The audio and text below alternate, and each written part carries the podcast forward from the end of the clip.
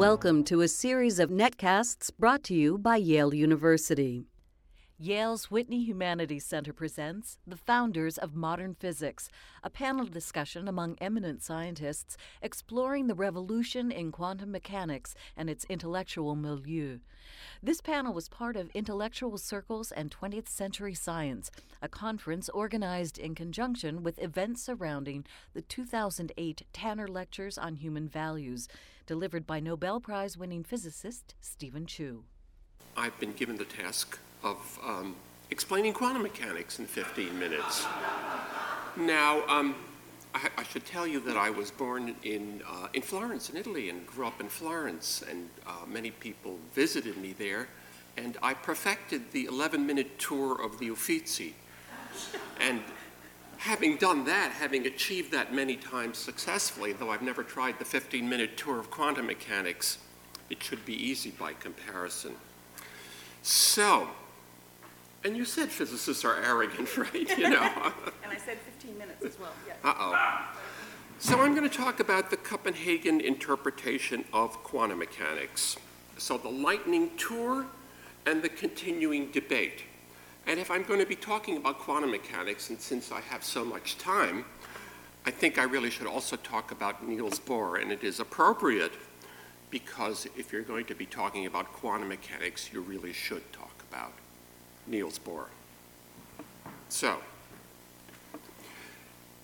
this is what um, physicists learn at the beginning, um, namely, it's the idea of the Bohr atom.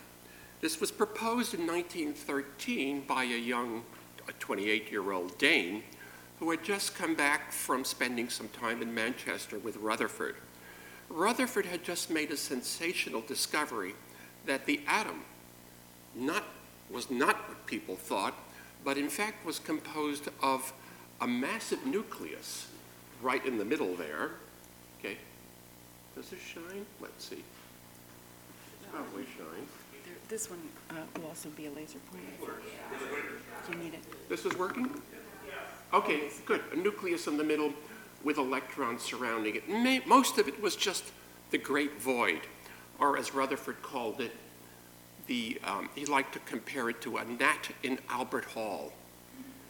Um, of course, most of us don't know what a gnat is and don't know what Albert Hall is, but you get the idea there. So these electrons were circling around it.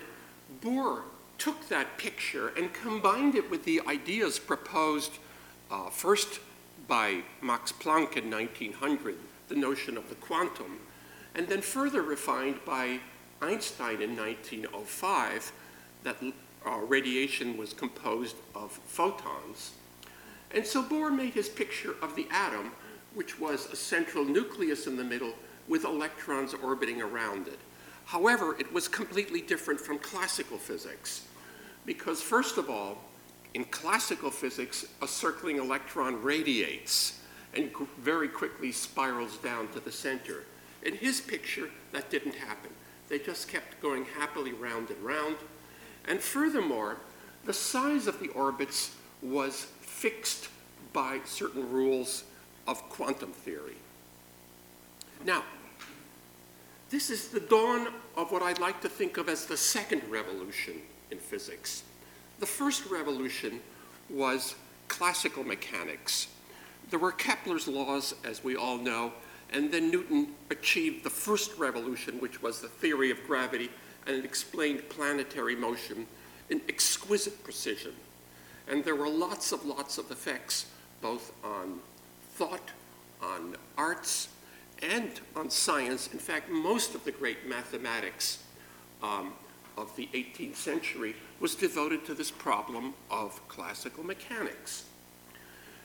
Now, however, classical mechanics, particles circling nicely around the sun, the planets, did not apply here. Nevertheless, there was something very true about this model, just as there were about Kepler's um, laws, but it needed a revolution, the second revolution, which is quantum mechanics. But this was the basis of it. This model explained a, sort, a number of phenomena in such exquisite precision that it had to be the basis of the next jump, just as Kepler's law had to be the basis from which Newton took off. Okay. Uh, Bohr also had a very profound influence on the uh, people around him. And I've given a couple of quotes. One is by uh, Werner Heisenberg. The first is a quote talking about when Heisenberg first met Bohr. The occasion was Göttingen. Um, Heisenberg was 20 years old at the end of a lecture given by the 37 year old Bohr. It was also the year he got the Nobel Prize. He was a great man. He was the leader of the new quantum theory. Heisenberg got up, asked him a question, and uh, afterwards Bohr said, That was a very interesting question. Why don't you come for a walk with me? The three hour walk, that's Heisenberg's um, uh, statement about it. The second statement is the statement Bohr made, I'm sorry, Heisenberg made at Bohr's obituary. Here's another statement by John Wheeler, a great American physicist who died just a few years ago, um, and who knew everybody in physics. He was a professor at Princeton for a long time. He was Feynman's thesis advisor, and this gives you a kind of feeling for what people thought about Bohr. Now I thought I would show you a picture of Bohr. Um, this is a little bit of a teaser. This is Bohr walking uh, on the street with a friend of his who you probably recognize. Um, Bohr looks worried, Einstein looks cheerful. The picture was taken in 1930 in Brussels. I'll tell you why later on. Bohr looked worried and Einstein looked cheerful. The picture the next day would show Einstein looking worried and Bohr looking cheerful. Okay. Um, Bohr also built a new kind of institution and this ties in very nicely to what um, first Steve Chu was saying, and, and also to what uh, Jonathan Lear was just saying a moment ago. This was um, built by Bohr. He raised the money, he checked with all the carpenters, he hammered nails in, he checked the pipes, etc. And in 1922, this opened in Copenhagen. Now, um, the idea was that Bohr had was to create a community of theoretical physicists.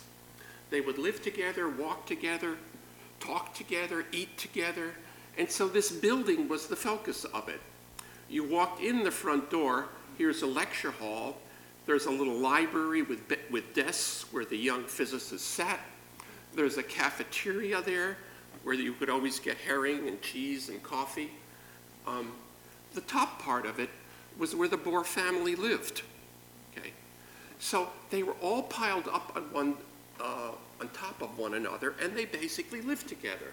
They talked together, they played games together, uh, and they also accomplished great things in physics together. Okay, this is some picture, you know. Um, the spirit of this was really collaboration, People came from all parts of the world, from Russia, the United States, Japan. This is a more recent example of uh, a large collaboration, but the principles are the same insofar as getting the work done.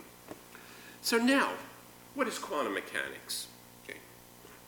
Well, quantum mechanics, the dam began to break in 1924 when a young, young, 24-year-old, quote, genius named Wolfgang Pauli proposed the Pauli exclusion principle, um, which he says no two, basically no two electrons could be, if you wanted to think of it in orbits, they can't be in the same orbit. However, he said, and this is a Christmas letter to Bohr, he says, you know, we can't think of orbits. We need a revolution. He didn't say a revolution. We need something new. Okay? And we can't just think about them as moving in orbits. Weak men, uh, Pauli was famous for being sarcastic. Um, so weak men who need the crutch of defined orbits, not you, Bohr, you know.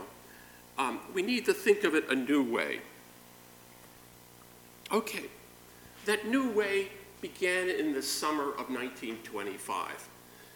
And quantum mechanics was born it was born in two different incarnations, and we know the two places where it occurred. The first was an island in the North Sea, and the second was a hotel in Arosa in the Swiss Alps. One was by Werner Heisenberg, and the other was by an Austrian named Erwin Schrödinger. They looked totally different. Okay?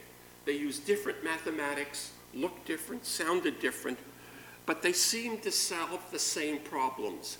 And very quickly, they were shown to be equivalent.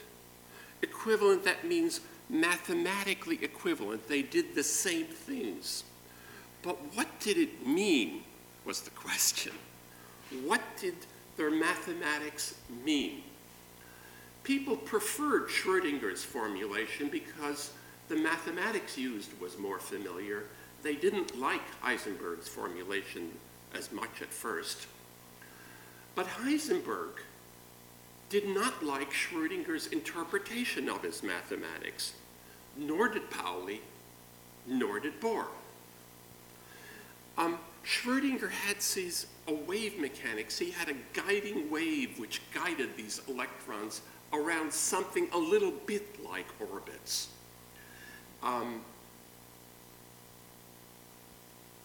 these three, Heisenberg and Pauli and um, Bohr said, we need something deeper than this. So what, what did Heisenberg do? He said, I need to go someplace where there's somebody I can talk to, somebody who will help me figure this out, and there's nobody better than Bohr. And Bohr says, come, come, Werner, you know. Uh, by this point, Bohr had five children, so they had built him a little house next door, and the old uh, rooms on the third floor, uh, Heisenberg, they built a little apartment, and Heisenberg went to live there. And so over the course of a year, from um, sort of September 1927, 1926 to 1927, these two um, battled it out day after day. What does quantum mechanics mean? And we have uh, correspondence and descriptions of what it was like. You know, Bohr would go home for dinner and then he'd walk over to Heisenberg's apartment and say, I was thinking, you know. And so this went on day after day with some of the other community there in that institution in Copenhagen. At any one time, there were about um, nine or ten young people in residence who would come from all over the world. So Oskar Klein, Hans Kramers, etc. They all participated, and Pauli was the referee. He was in Hamburg. Out of those discussions emerged the Copenhagen interpretation of quantum mechanics. So what does quantum mechanics do? Well, quantum mechanics does lots of nice things. Um, as Meg says, it explains, you know, the behavior of electrons, periodic table, conductors, insulator. Um, it was a, a revolution in thought and also a revolution in terms of the applications it produced. But there were many puzzling features of it. The probabilistic interpretation of Schrodinger's guiding wave. What did that mean? Um, you couldn't actually measure the wave. The only thing you could measure, this is for in mathematical terms, was the absolute square okay, of its magnitude. Its magnitude, not its phases. Um, the idea of particle wave duality. Um, Einstein had said radiation is also particles, photons. And de Broglie had said, as uh, Steve Chu said in his lecture, you know, he gave um, how people had shown that electrons were waves. So by the mid 20s, people said that electrons are also waves. So what does it mean that particles are waves and waves are particles? A very confusing thought. And then there's the uncertainty principle of Heisenberg, which is also part of this interpretation, which says that there are limits imposed on the possibility of measurements. There are uh, certain variables called complementary, uh, complementary variables. For instance, the position and roughly speaking, the velocity of a particle. You cannot measure them both simultaneously with arbitrary precision. There are limits, and the magnitude of the uncertainty associated with the measurement is fixed by a number, and that number is the same number that appears as the basis of quantum theory, Planck's constant. And finally, there was complementarity. Um, Bohr, who was truly a wonderful man, but could sometimes be, though he was extremely careful in what he said, but could be obscure. And uh, here's a typical obscure statement of Bohr's truth and clarity are complementary. Uh, well, uh, and what he was saying was that in the argument, is something a particle or is it a wave? The answer is it's both. These are both manifestations of some underlying truth or some underlying reality, if you wish. And if you perform an experiment to see something as a particle, you will see a particle. If you perform an experiment to see that very same thing as a wave, you'll see it as a wave. But you can never see it simultaneously as a particle and as a wave. Okay? These are complementary manifestations. Um, why is it that you can't see it? Why is it you can't make a screen with two slits, see it as a wave, and see which slit it went through? Well, there comes the Heisenberg uncertainty principle. It puts limits on the kind of measurements you can make.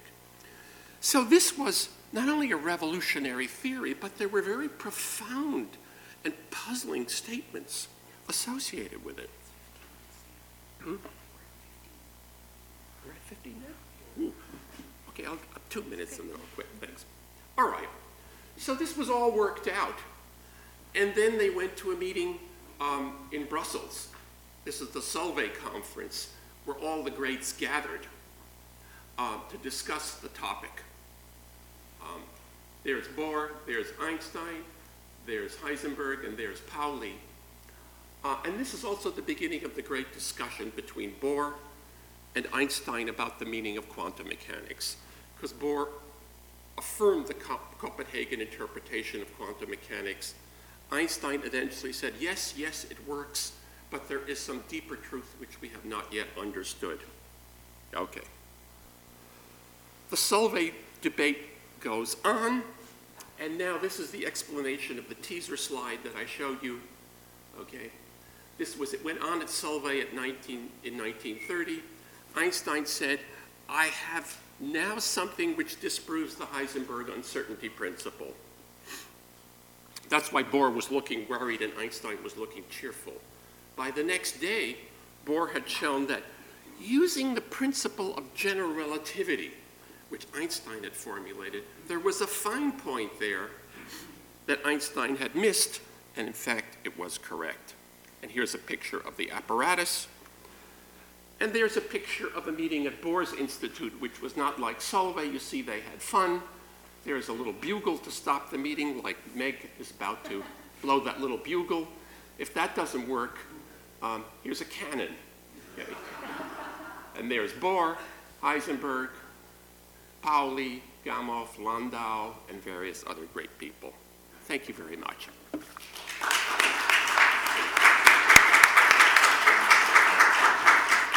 My title is uh, The Effects of uh, Bohr uh, and Wittgenstein on Modern Neuroscience. I have 15 minutes to describe that. I'm going to cut corners. Uh, in fact, I'm going to throw away the the text that I had in most part. Uh, I, I, want to tell you what I want to tell you because uh, I don't think it's going to be possible to understand what I tell you. what I want to tell you is the following. Uh, modern neuroscience, uh, and neuroimaging particularly, uh, is devoted to explaining concepts of the mind, like uh, attention, memory, consciousness. It gets these concepts from psychology, mostly from cognitive psychology, which says uh, we know what these concepts are. There are modules of memory or attention, and they go into the brain, and in the brain, uh, they are treated by a computer like brain. And so these concepts, when they come in, regardless of how they're embedded, as long as there's a memory concept or an attention concept, The memory will be in a certain place or places in the brain, and similarly, the attention will be someplace else. Uh, if that sounds absurd to you, uh, uh it, that's good, because it is, but it's actually very actively pursued uh, in uh, cognitive neuroscience, and 100,000 uh, references to neuroimaging.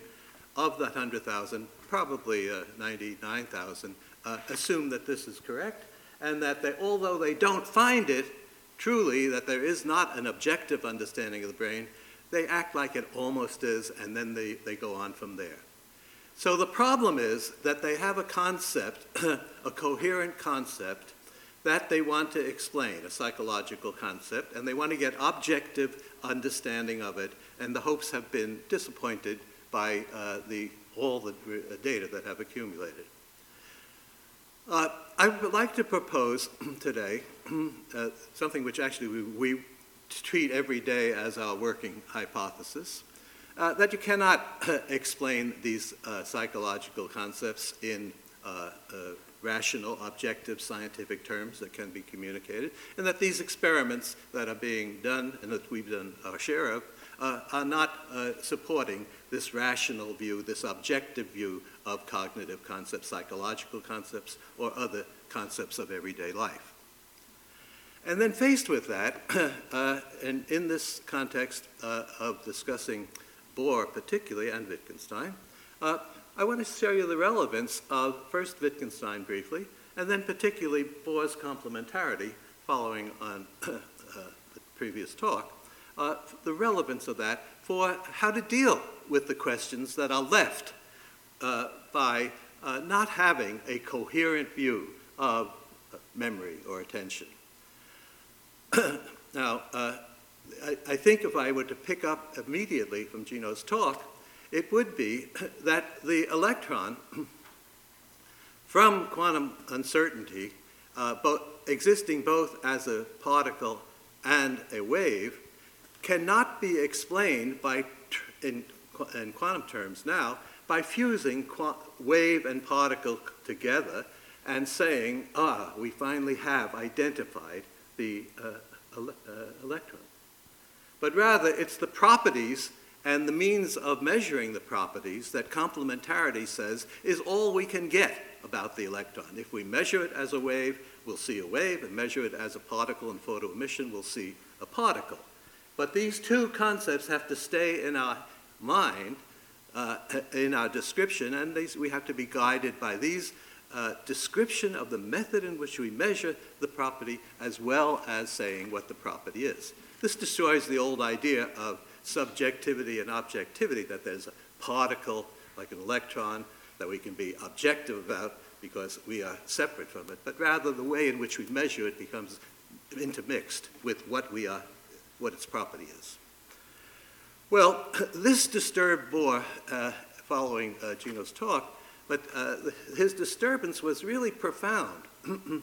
and because what he had to give up in order to speak about the electron in these terms that I've just described, uh, he had to give up causality. and the uncertainty principle is embedded in the cause of this. He had to give up causal relations between what he observed now and what uh, uh, he would expect in the future. And of course, causality was the crown jewels of physics. Of physics. It had given physics its and still does, its dominant position in the world. And here he was faced with the fact that physics, at least at the quantum low level, microscopic level, uh, physics could not uh, give you causal explanations. You had to settle for the way in which you measure it, complementarity, and you can measure it in two different ways. Uh, I would like to propose that, uh, in fact, we have, as I say, been studying it on this basis, that that is the way one has to look at these concepts of mental life. One can, the concepts of mental life can be divided uh, in, the, in, the, present uh, biophysical age when we do these experiments, imaging and all, all the other experiments we do. It can be divided into making physical measurements which reflect the mental state, and in making some other measurements which uh, uh try to give you an identification from the behavior, but an observable behavior of what the mental state is. And then what you, I'll come back to what that might be. I'll show you some examples. So what we want to do then is not describe in physical and objective terms what a mental activity or mental state is. We want to describe what its properties are. And its properties are physical properties, and they are also behavioral properties which reflect uh, uh, a state of consciousness or uh, uh some remembering that you have done or uh, anxiety or any of the things that uh, you find in your state, in the observable. So you have, in, this, in a similar, quite analogous way to the quantum mechanical apparent paradox, you have two separate ways of measuring a state of the brain uh, processing, and the, all you can do about it is measure both of those. There is one uh, slightly savoring, saving feature that is happening, and that is by measuring these properties, uh, they begin to cohere a little bit. So we see some reflections in the physical measurement of the state of the mind, and uh, that becomes uh, a build, begins to build up a, uh, uh, an understanding. Look at, uh, but look at water. Look at H2O. H2O exists in a certain energy range, certain temperature range, and we, what do we know about what water is? Well, we know its properties. We measure its surface tension, we measure its calorimetry, and all sorts of things we can measure about water, and that's it we measure. We, we measure, we, we know what water is from its properties. So my suggesting that we know what a state of the uh, mind would be uh, from its properties uh, is quite analogous, and uh, it depends quite analogously on making physical, reliable, objective measurements uh, of that state. I'm going to define that state of consciousness that I referred to a moment ago. We propose that the concepts of consciousness, as defined by psychology or everyday usage, are not adequate for scientific examination.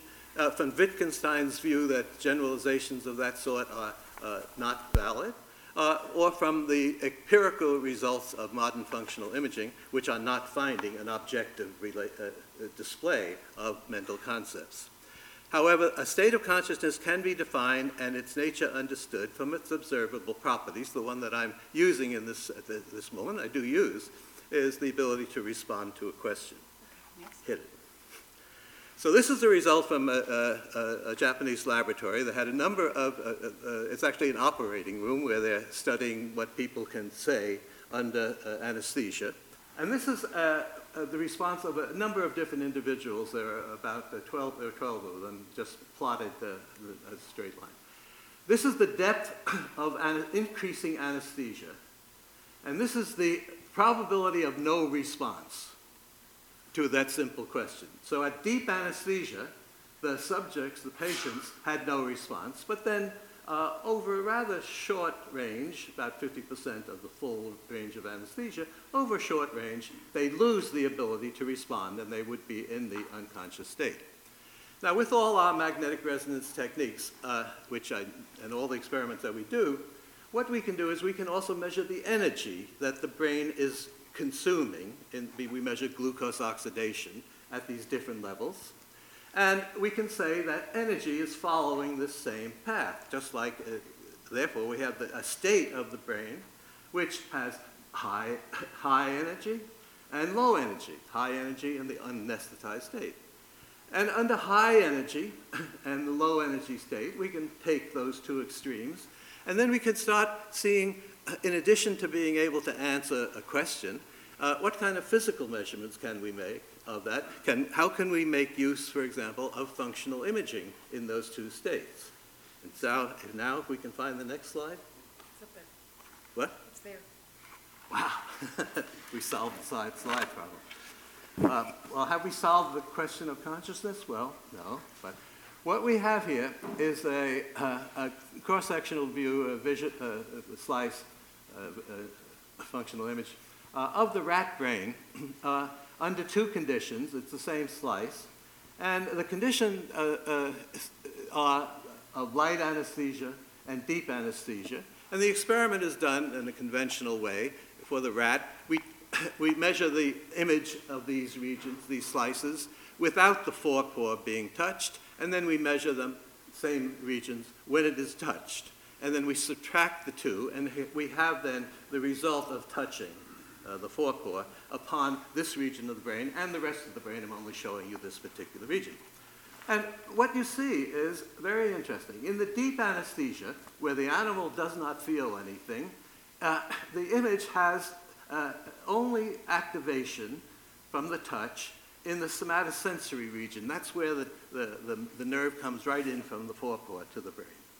And so no place else does the animal get activated when he's anesthetized and touched. Whereas uh, in the light anesthesia, the conscious state, uh, when uh, the animal is touched, there's activation in the same region, the direct input region, but then all over the slice and all over the rest of the brain. Okay, we don't, uh, we don't say that, we don't have to say much more about this. This is a property of the state of consciousness, which differs from the property of the brain response to a stimulus in the state uh, where it's lost consciousness. Now, we can measure the hell out of this. we can measure this uh, forever.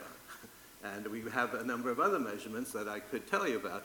But we are beginning to build up the properties of this state of consciousness, not only in terms of behavior, that's, that's where we start, but in correlating with that behavior of being able to respond, in correlating with that, we can build up all sorts of understanding of what the neurons are doing during various activities uh, of the uh, uh, brain.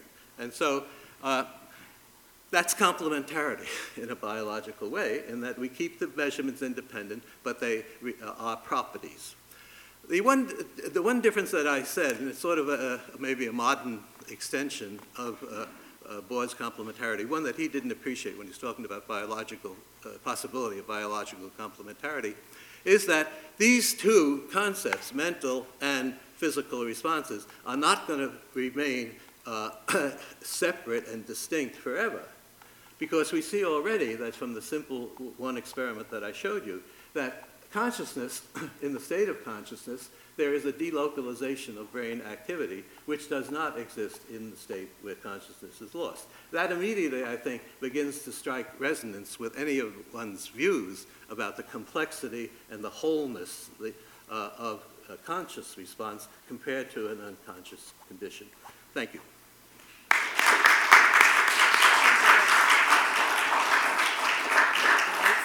So I'm going to try to give you folks a complementary uh, description of the history that we heard from, uh, from Gino about quantum mechanics. Um, and uh, I do think it's appropriate in a kind of broader lecture to talk about quantum theory and quantum mechanics. I'm going to treat them as synonymous, some people don't, um, because quantum theory was really an intellectual revolution as well as a scientific revolution. And that's because by the beginning of the 20th century, the categories of classical physics of mass, charge, inertia, and forces had, had really defined an ontology of what existed in the natural world. And the techniques of classical physics, such as uh, induction, deduction, experimentation with controls, had defined a lot of what we think of as the epistemology of Western thought. And quantum mechanics changed both of these radically. So it's an enormous philosophical, conceptual rev revolution as well as a very useful advance in science. And it's unfortunate that the concepts are so intimidating that the vast majority of, of uh, interested people uh, have difficulty understanding them. So we'll do what we can to try, to try to give you the flavor. Okay, so one final form of quantum mechanics was developed by an intellectual circle, which we've heard about, with Bohr and these folks, and I seem to have excluded Heisenberg. Uh, oh, sorry, excluded Pauli is what I meant. Oh. Uh, so the Pauli exclusion principle. So, um, so I'm sorry, he should be there always. Um, now, actually, I would argue there was another form of quantum mechanics developed through Schrödinger, which I would argue the major concepts were actually developed by a brilliant loner whose contributions have been greatly uh, underrepresented in the history, and who, um, who, who was this sort of unappreciated, pathetic figure who's been lost? Well, okay, he hasn't been totally lost. Um, but in fact, um, uh, Albert Einstein, I believe, has been greatly underrepresented as in his role as a as the true founder of quantum theory. So, um, so there are five things which I attribute to Einstein. They're listed here. I'm going to talk about at least the first three and maybe get a little bit into the fourth. I won't get to the fifth. But what I want you to notice is that, um, uh, as already mentioned by Gino, there were two versions of mature quantum theory that appeared in 25, 1925-26, and um, uh, this was, and, and, Einstein's contributions can span the 20 years up to uh, that time. Okay, so, uh, so I need a little background. So uh, a little bit about classical electromagnetic radiation. It's a traveling wave of electric and magnetic energy. Uh, it has a wavelength, which we often call lambda, and a frequency, which we often call nu. The uh, use of Greek letters is one of the, the tricks of the trade to impress people. And um, it, they're related by uh, the speed of light c, which is the same for all electromagnetic waves, 300,000 kilometers per second. And uh, Maxwell established this in uh, about 1865, but uh, the correctness of this view was fully established in 1900 when quantum mechanics started to be developed. And as you heard, the start is often ignored by people, for example, Gino. Um, and uh, uh so, uh, uh, so actually, this idea of classical electromagnetic radiation leads to the idea of the electromagnetic spectrum, where for example, radio, low frequency electromagnetic waves, was already an established technology in 1900 uh, based on Maxwell, et cetera, Hertz. And um, as you increase the frequency, you get different types of radiation. This is the kind you use in your cell phone. This heats your coffee, and so on. This looks into your body. And uh, uh, visible light is there at about 10 to the 14th uh, cycles per second of the electric field. The thing that started quantum mechanics was worrying about heat radiation, which is lower frequency radiation, for example, emitted by your hand, which you could see if you had night vision goggles on uh, because it detects that electromagnetic radiation. So this was really a very mature part of classical physics uh, that was established around 1900. The problem was that here Herr Planck enters our story. Uh, he was the greatest thermodynamicist of his age, and uh, he was trying to understand this thermal radiation. He was trying to understand if my hand is at a certain temperature, what frequency, what uh, wavelength of radiation uh, is my hand emitting, and exactly how does that depend on the temperature.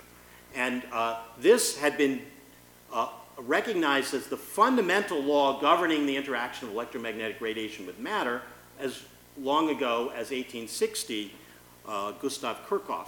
And um, uh, for 40 years, physicists had been trying to find this law, and uh, Max Planck said in his autobiography, the thermal radiation distribution represented something absolute, and since the search for absolutes has always appeared to me to be the highest form of research, I applied myself vigorously to its solution.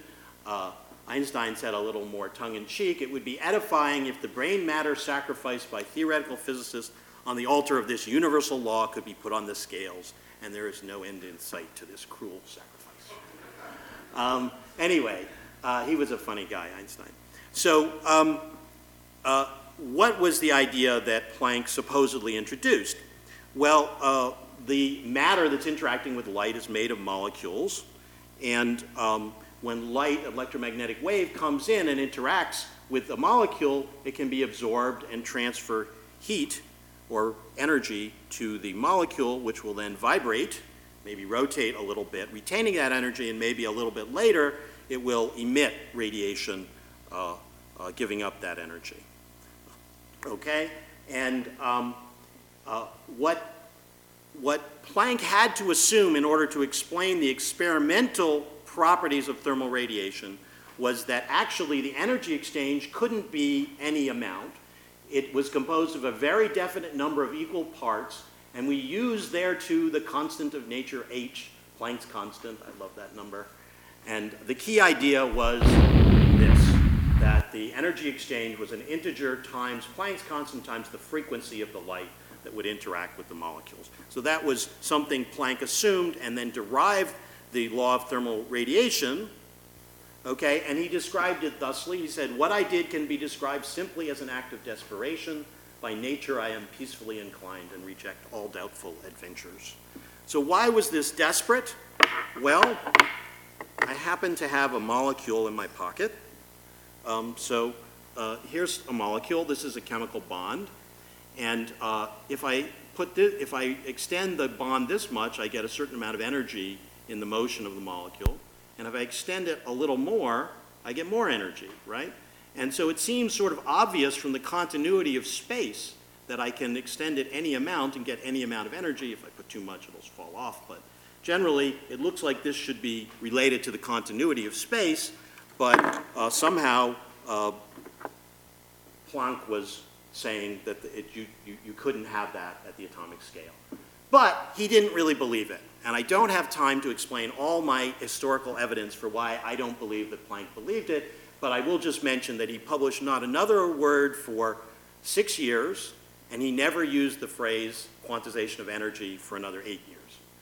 The person that actually believed it was this guy, the patent clerk third class uh, from Bern. And um, he, in 1906, 1907, was trying to understand a puzzle. Why do solids lose their ability to absorb heat at low temperatures? This is known as the third law of thermodynamics, okay, due to Walther Nernst. And in 1906, Einstein explains this using the quantum hypothesis for matter, nothing to do with weird properties of radiation, just for the motion of molecules. And T.S. Kuhn, the great historian of science, said Einstein announces the birth of quantum theory. So, uh, and you can see that he said it right. He said it the way Planck did not. For although one had thought that the motion of molecules obeys the same laws that holds for motions of bodies in our world of sense perception, we must now assume that the diversity of states that they can assume is less than for bodies within our experience, for we make the additional assumption that the energy of the elementary structures can only assume the value 0, h nu, 2 h nu, etc. Okay. And Nernst described this as Einstein, not Planck's quantum hypothesis, and he said it's probably the strangest thing ever thought up. If correct, it opens entirely new roads for molecular theories. Okay.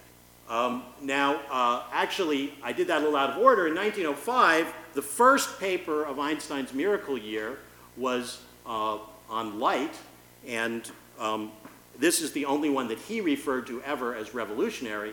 And here he actually challenged the Maxwell wave theory of light. He said, in fact, it seems to me that the observation of thermal radiation and the photoelectric effect and other phenomena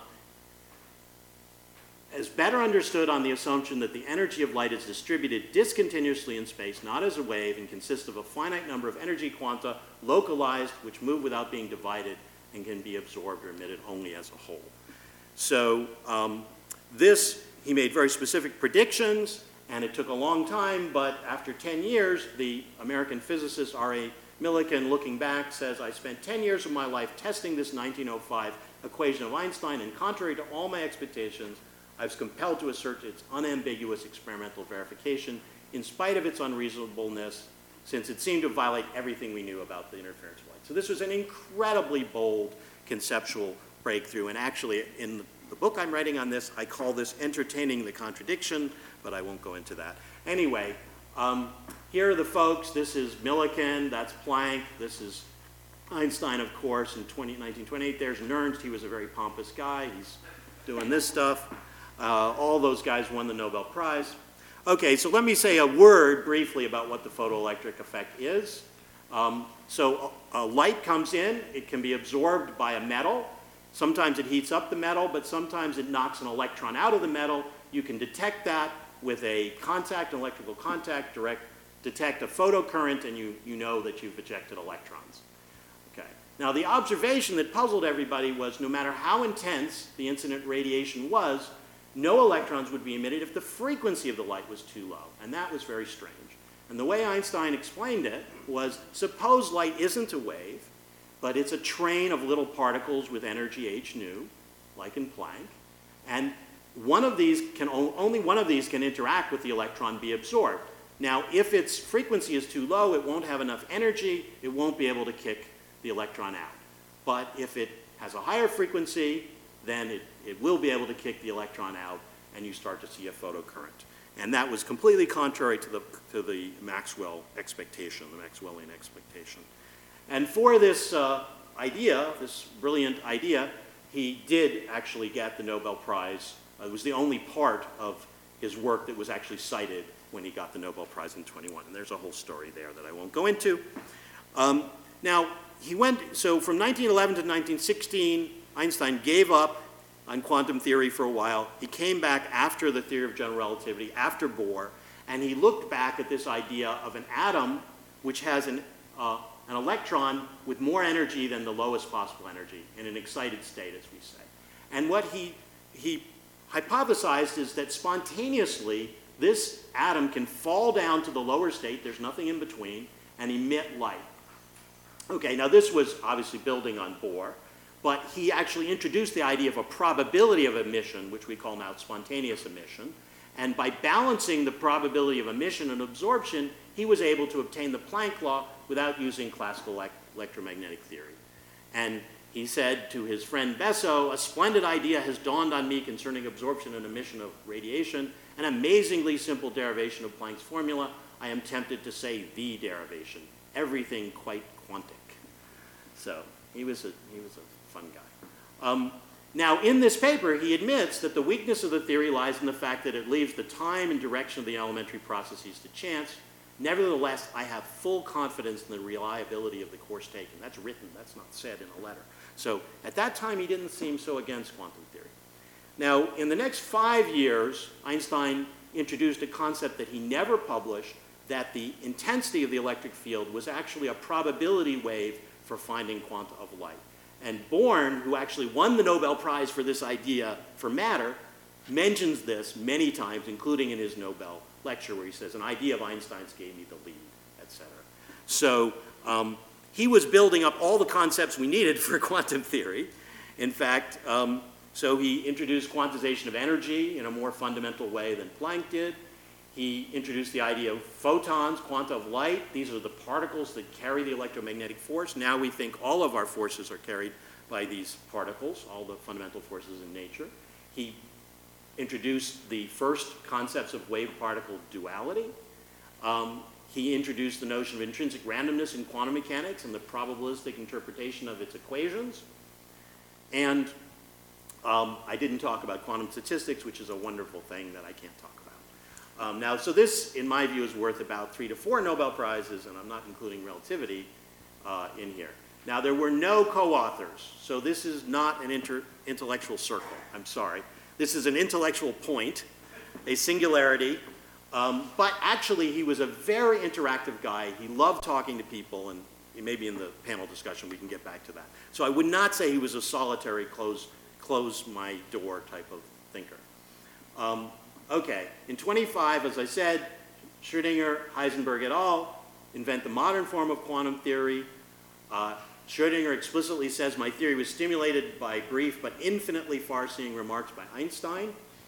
Um, Einstein briefly embraces the Schrödinger wave theory and rejects Heisenberg's matrix theory. He says in Göttingen they've laid a quantum egg. They believe it, I don't.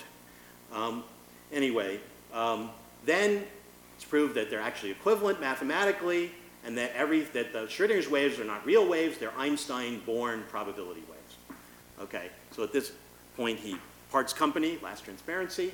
Uh, he writes to Born by 26, quantum mechanics is very impressive, but an inner voice tells me that's not yet the true Jacob.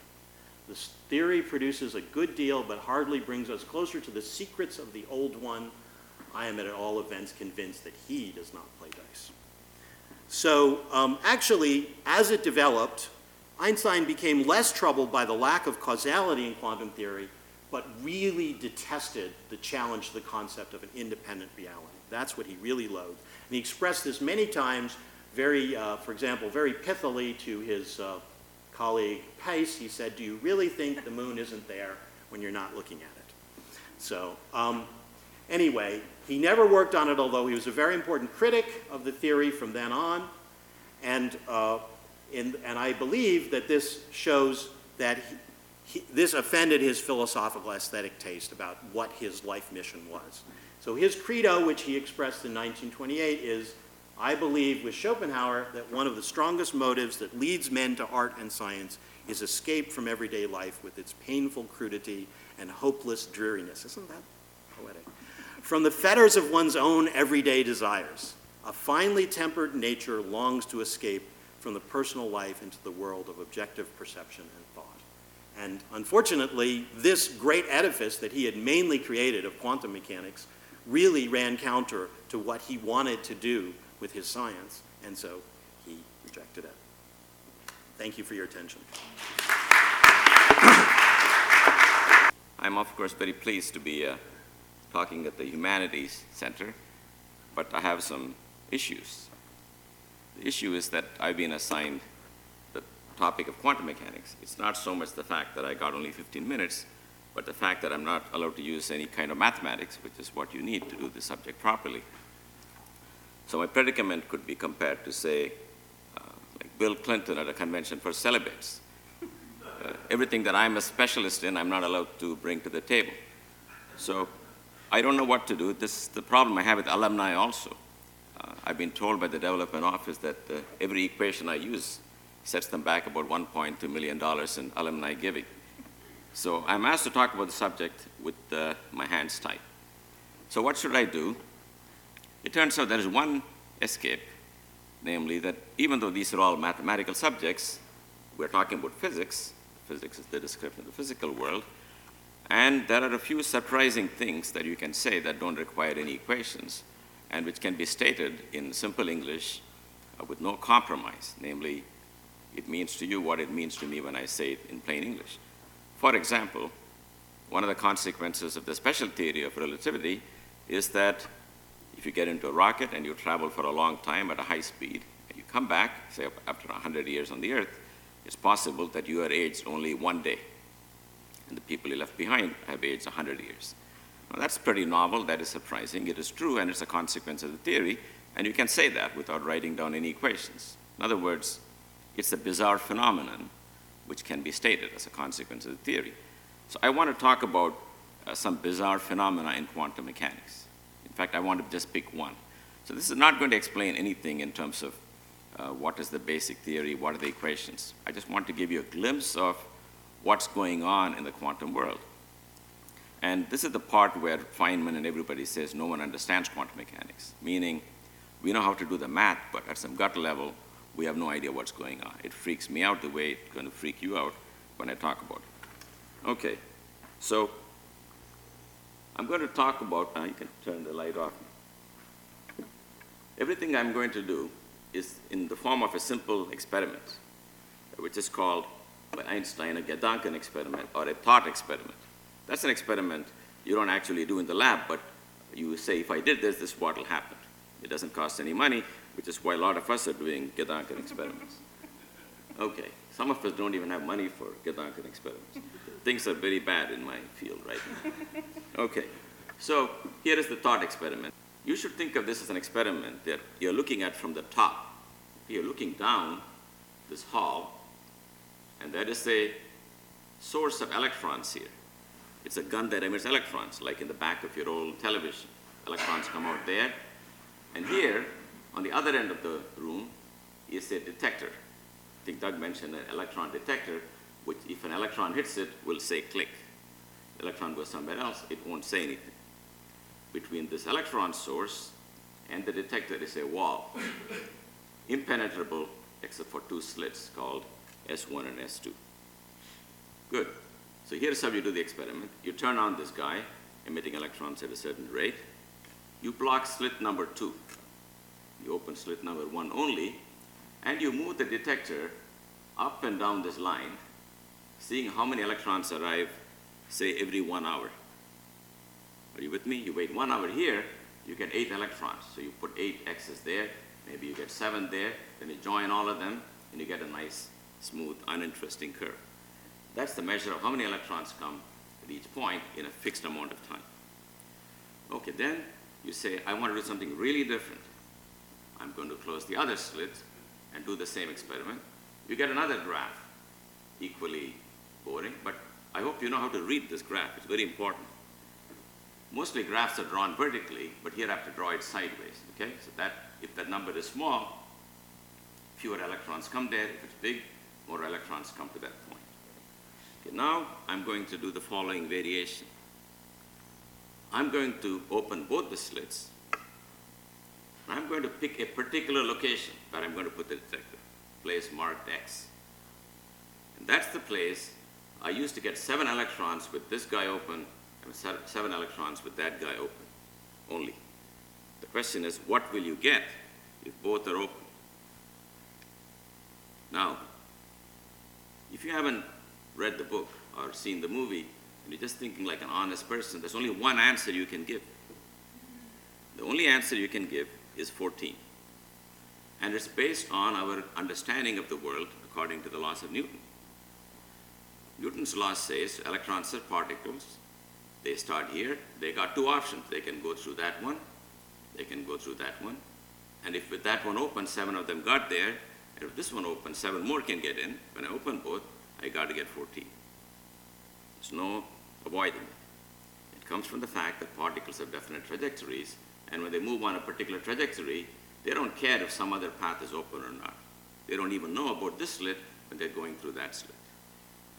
But what happens when you do the experiment, instead of getting 7 plus 7 equal to 14, you get zero electrons.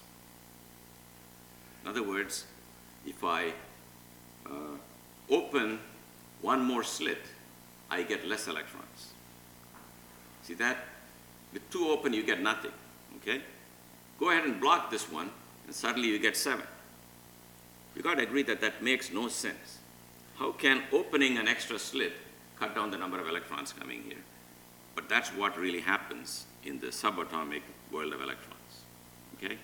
That's the mystery that I want to describe to you as a strange thing that happens we don't feel any more comfortable. It's, that, it's not that Doug or Meg and I, we know something about why it's okay. We don't know why happens that way, but that's really what happens in the quantum world. No physicist knows any more than what I'm saying. Now, imagine for a minute, this was not an electron detector, but you. And this is not an electron gun, but a real gun, okay? It's a real gun, a machine gun, spitting a lot of bullets. It's a concrete wall with two holes, and they have tied you there They've given you a cigar and put a blindfold on your eye and just waiting. If someone says, you know what, I'm going to open a second slit, what's your reaction, right? If you're in deep trouble, you're in even deeper trouble.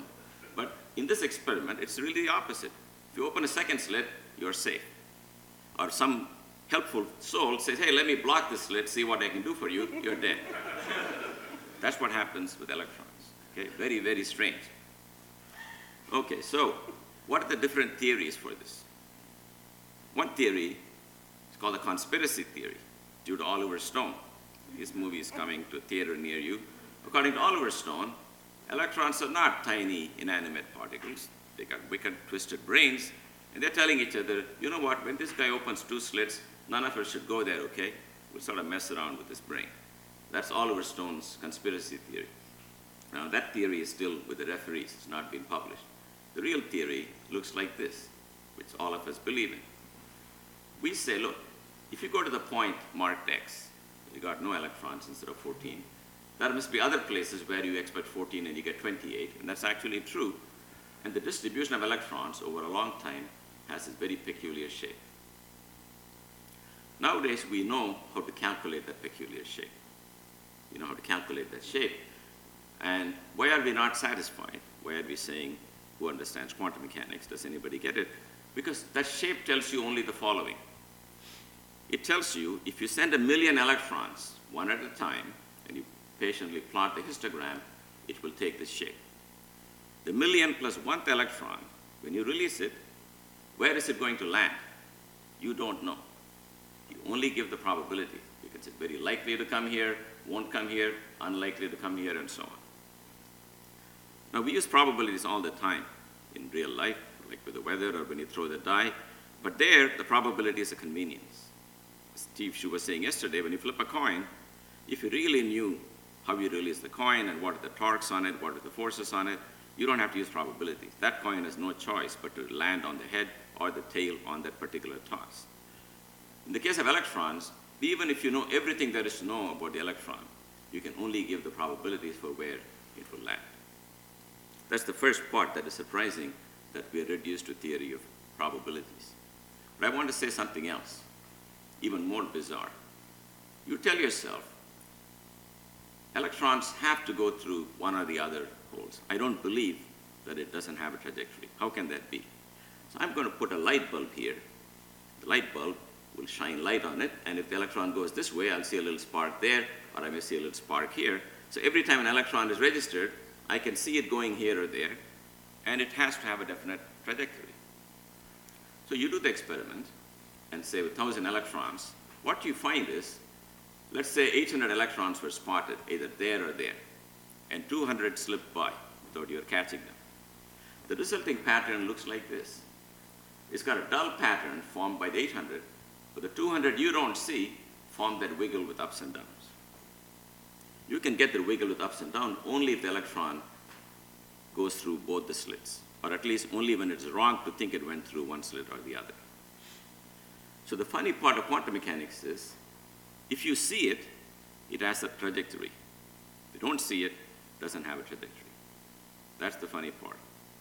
And we understand vaguely why that is true, because the act of seeing means you shine particles of light on it.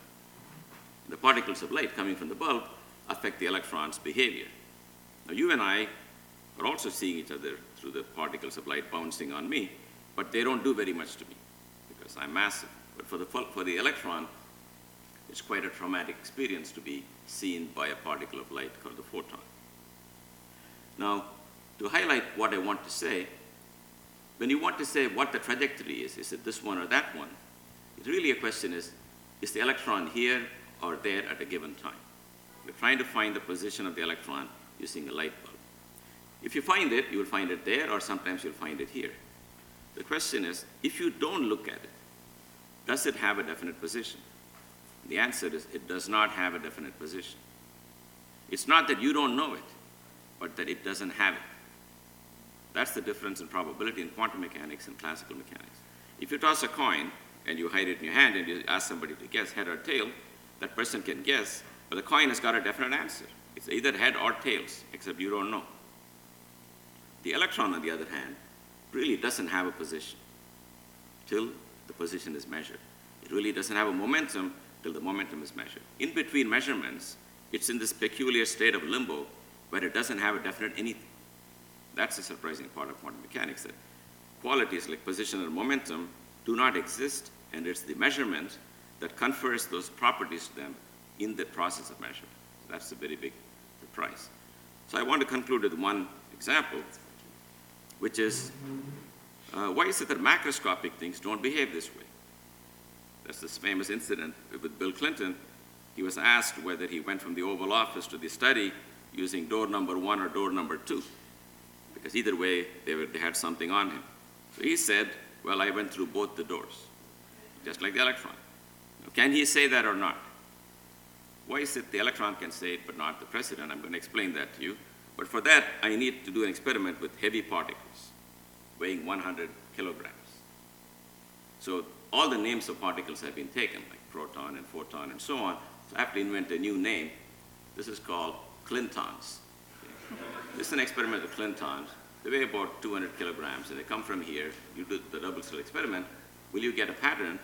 Answer is you will get a pattern with all the wiggles in it. But it's not interesting for two reasons.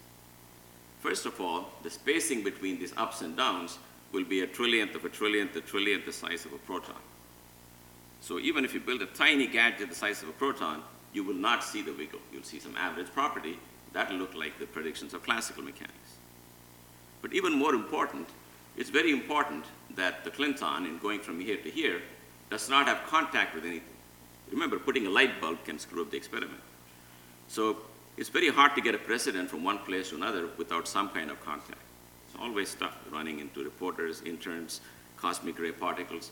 You'll collide with something. The minute you have any interaction with anybody, the pattern is destroyed.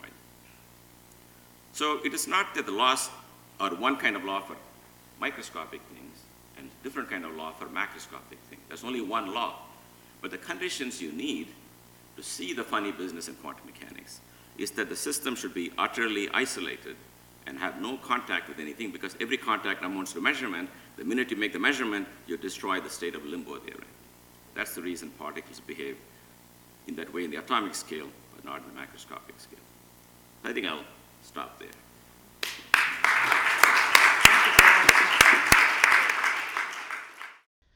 Intellectual Circles and 20th Century Science took place on October 31, 2008, at the Whitney Humanities Center. Accompanying events, including Steven Chu's lectures titled The Epistemology of Physics and Scientific Revolutions and Golden Eras of Scientific Institutions, and a concert, the first Vienna Circles, featuring songs and chamber music by Haydn, Mozart, Beethoven, and Schubert, are also available as netcasts. Please visit the Whitney Humanities Center website to download.